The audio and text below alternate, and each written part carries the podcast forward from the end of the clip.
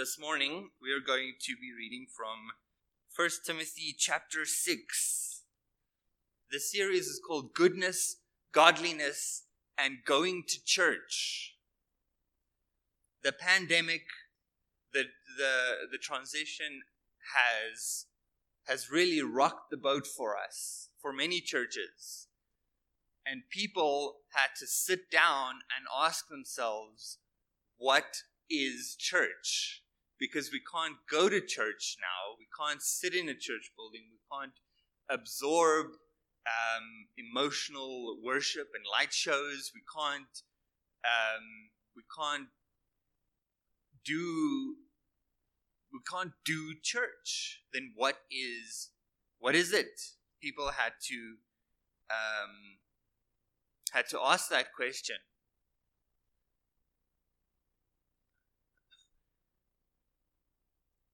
We know the church is its people.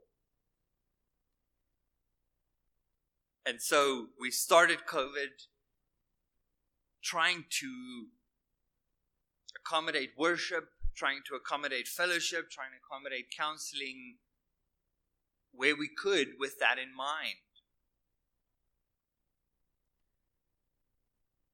We we didn't just say, "Oh well, we'll just wait for the whole thing to blow over." What motivates that? What motivates us to keep going through a pandemic? What motivates the persecuted church to have underground services with the threat of their lives hanging over their head? What, what motivates going to church? The reason why we did this series, or I did this series in the first place, was to keep reminding myself and, and you guys what does it mean to be a church? Because months um, of destabilization can maybe make us forget or not remember when we need to, when it counts. So, First Timothy was that. But we get to the end now, and then Paul looks back of all the instruction, of all the, the guidance, of all the warnings. He concludes. That's that's the definition of a conclusion. What's what's the summary? What's the glue that holds all of these commands, all of these um, this is the qualifications of a pastor. This is how you should conduct church services. This is um, um, how to um, enact church discipline, and the list goes on. Why does it matter? In verse 13,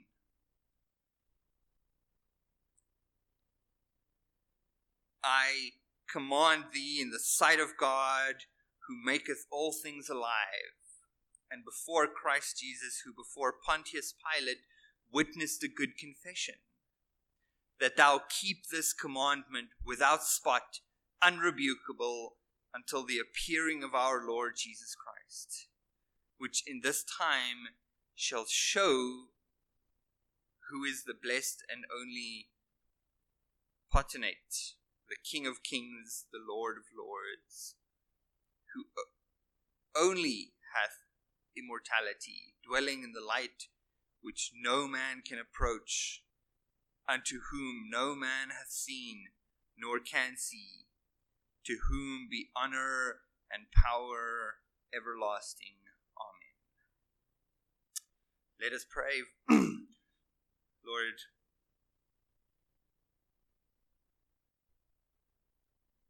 let your greatness, your your sovereignty, your power in all things in creation, in the future and the past, everything that that is and will ever be is under your complete control.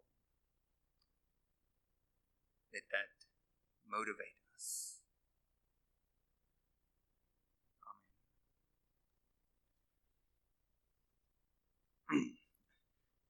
But thou, O man of God, he says, uh, reminding this young pastor to fight the good fight. Um, I think uh, it's for all believers to be encouraged to hold on to eternal life, as it says. Verse 13 I command thee in the sight of God who maketh all things alive. In other words, who bringeth all things back from the dead to quicken. To quicken is to make alive again. Makes all things alive. That God has the power of life and death. God, through Jesus Christ, has conquered death in the grave.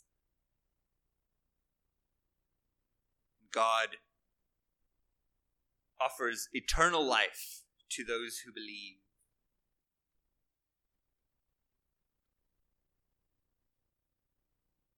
and before Christ Jesus, who it says, before Pontius Pilate witnessed a good confession. And the reminder of, of Jesus Christ's role in, in God's sovereign plan of redemption and,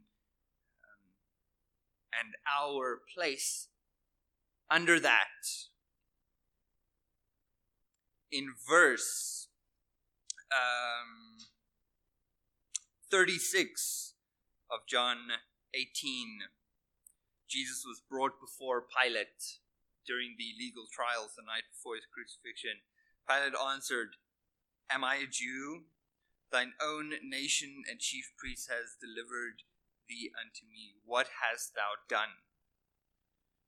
I don't, I'm not familiar with your laws, but they say you've committed a crime. What is and this is what he says. This is the witness that Paul is referring to. My kingdom is not of this world. If my kingdom were of this world, then would my servants fight that I should not be delivered to the Jews. But now is my kingdom not from here.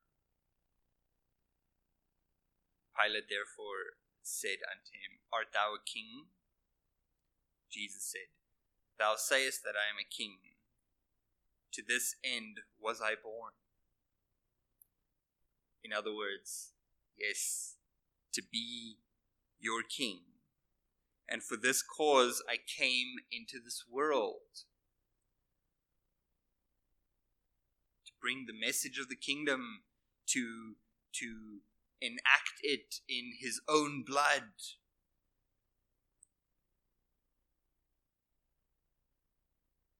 And to one day reclaim it with a sword and an army.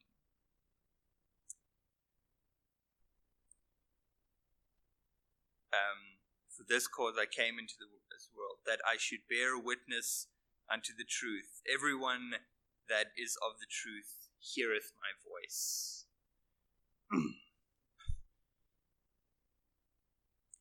that Jesus Christ is our King, not not in any mer- metaphorical sense, but the most literal sense we can imagine.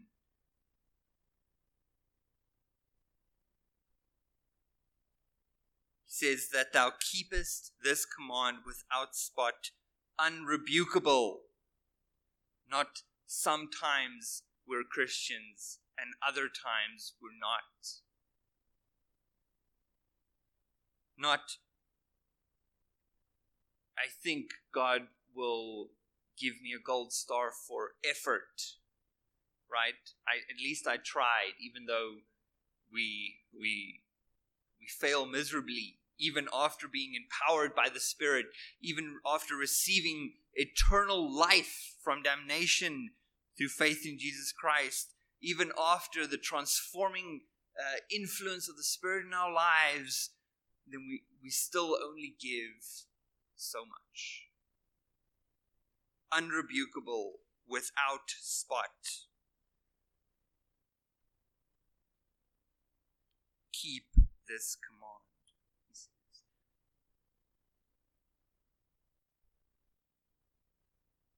And then he talks about um, or, or reminds them of this witness that Jesus said for Pilate. He says, Which in time shall show who is the blessed and only potentate. It's an old English word that, that means uh, a person with supreme power, the King of kings, the Lord of lords. What, what motivates us not the, the command of a sovereign, the command of a general, the, the, the direct order.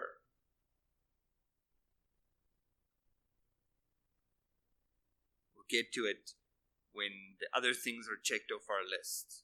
We'll, um, we'll do church and godliness when our schedules are not so busy. I'm not not looking at anyone. I'm speaking generally. But this is the motivating factor that Paul says make sure your people understand this, and this will motivate everything we've just said. That is why I'm I might be sounding a bit harsh. I'm not. I just want us to to take this away.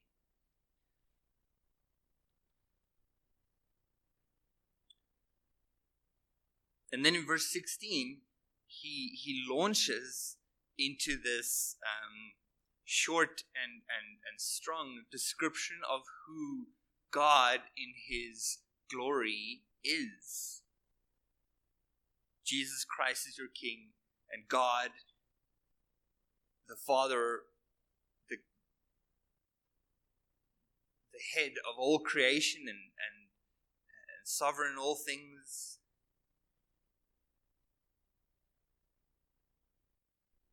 Father and the Son and the Holy Spirit in complete uh, union, created the world, saves souls, sustains everything. Here it says, Who only hath immortality, dwelling in the light which no man can approach, unto whom no man hath seen nor can see, to whom be honor and power everlasting. Amen. I want us to consider this last verse a little bit in more detail. When when God commands in, in throughout scripture and there is a motivation given, it is because of who God is. I want us to look at one of the earliest examples in Scripture when, when God called Moses. So in Exodus chapter 4, um, no, sorry, I think it's um, chapter 3. Verse 13 And Moses said unto God, Behold, um, when I come unto the children of Israel, and shall say unto them, The God of your fathers hath sent me unto you, and they shall say to me, What is his name? And what shall I say unto them? In other words, who shall I say who you are? The the God that um, promised to Abraham, the God that did this and this miracle, the God of uh, of the sea, or the God of the sky, or the God of the as the Roman pantheon lines them up, right? They're a God of something. No, verse 14 says, And God said unto Moses, I am that I am. That is his name he gave because I am. That is motivation enough. And when we when we consider what motivates this tiny church, Well, the God of the universe is telling us to continue on the path that He has set for us. Let's never um, downplay that fact or be ignorant of that when we get bogged down in the details.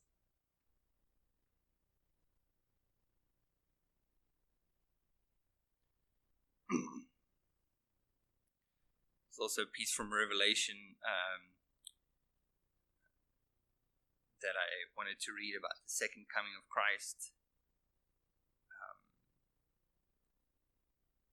And the armies that were in heaven followed him. Chapter 19 white horses clothed in linen. And out of his mouth goeth a sharp sword, that with it he should smite the nations, and he shall rule them with a rod of iron. He treadeth the winepress of the fierceness and wrath of the Almighty God. And he that on his vesture his thigh a name is written, King of Kings and the Lord of Lords.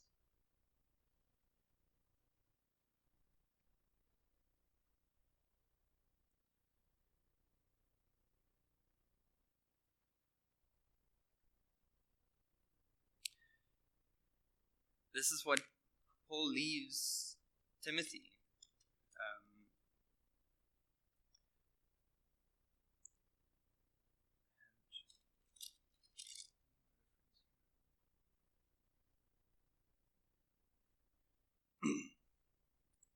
just one more reference, right, about when when people were motivated to do something, it was because of who God is. In Job, there's a lot going on there. Um, but in verse 36, up to this point, his friends and his wife had something to say about his current state, and he continued to um, stand with his position. I, I am not guilty of unrighteousness. Um, and at first, that was an, a noble thing um, to say, no, I, I, I have been godly and um, I have been just, and I, that's not the reason why I'm in the state. Because they said, um, maybe you did something wrong and God is punishing you. But then the more he stood by that position, as you read, the more prideful and arrogant he grows in that. I know I haven't done anything wrong. Why has God done this then?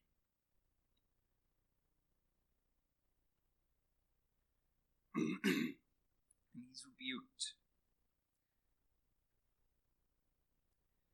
by a man, it says, that that comes in God's um, not place, but he came before. So this man spoke, and in the very next chapter, God addresses Job directly. he says, um, verse 36, it's just an excerpt.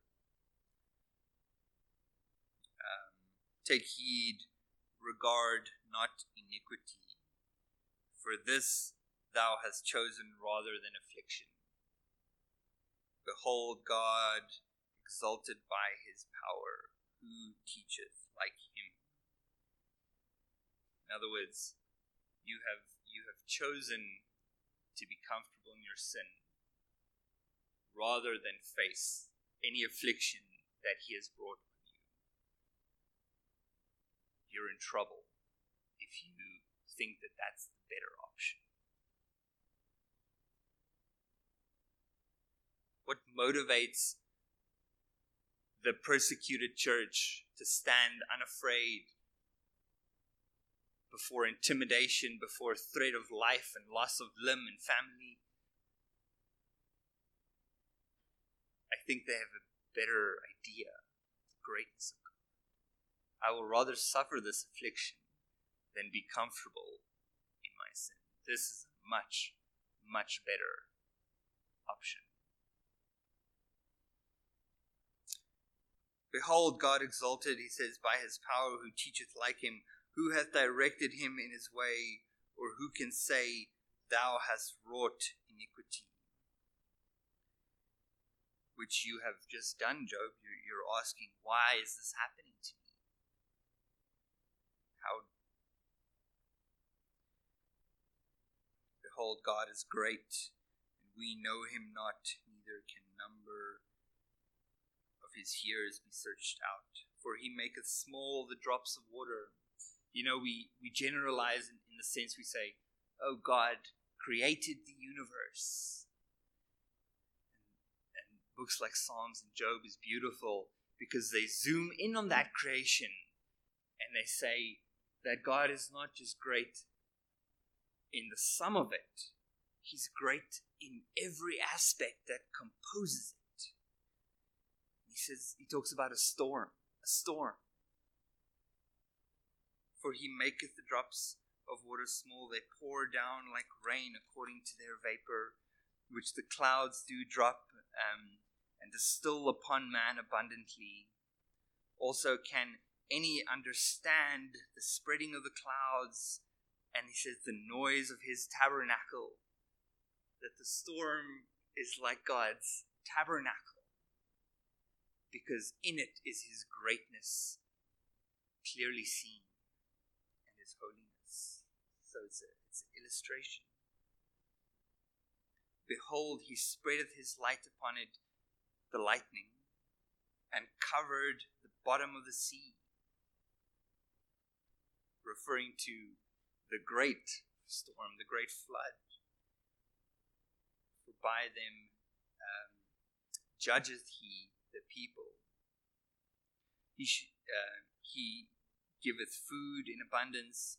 With clouds he covered the light, and the, commandeth it not to shine um, by the cloud that cometh between them. We do see natural phenomenon but he's saying that God commands those things. He commandeth not the light to shine through the clouds. That's, that's a property of light. It's photons, it gets refracted, um, it doesn't pass through solid objects. God gave light that property. It wasn't by accident.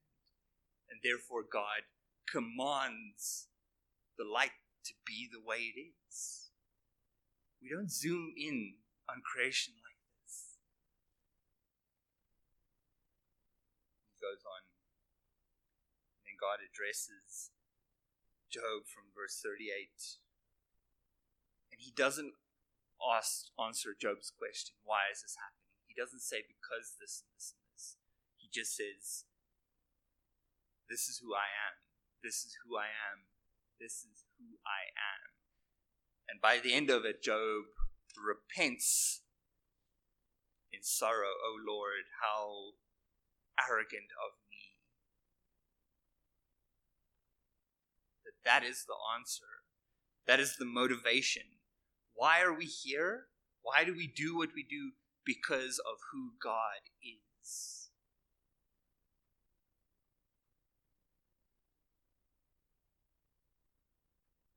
Our our our little church is struggling in many areas.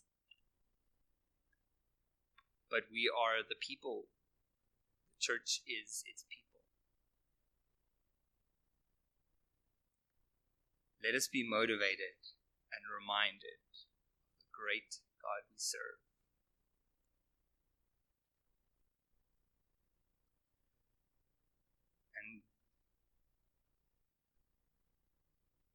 Let's let's let's do it together.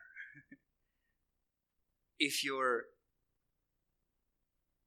not familiar with God in this way, that you say, I'm, I'm not reminded, I, I don't know God like that, I don't know Jesus Christ as my King, um, that He died on the cross for your sins, that He rose again from the grave and, and paid that penalty and conquered death. and that through Jesus Christ we can have forgiveness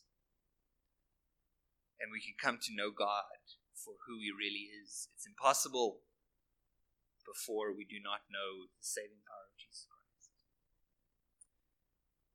Christ. Lord, thank you. Thank you that you make yourself clear in your word. And that small untruths about who you are can lead to greater untruths. I pray that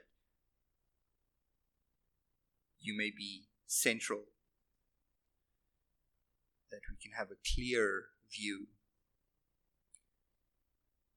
and remain motivated. And that be reminded, Lord, please, as that we do not choose our own comfortable sin over any affliction that might bring you glory. The choice may be obvious in our hearts and our minds because of who you are, Lord. Thank you. We humbly pray this in Jesus' name.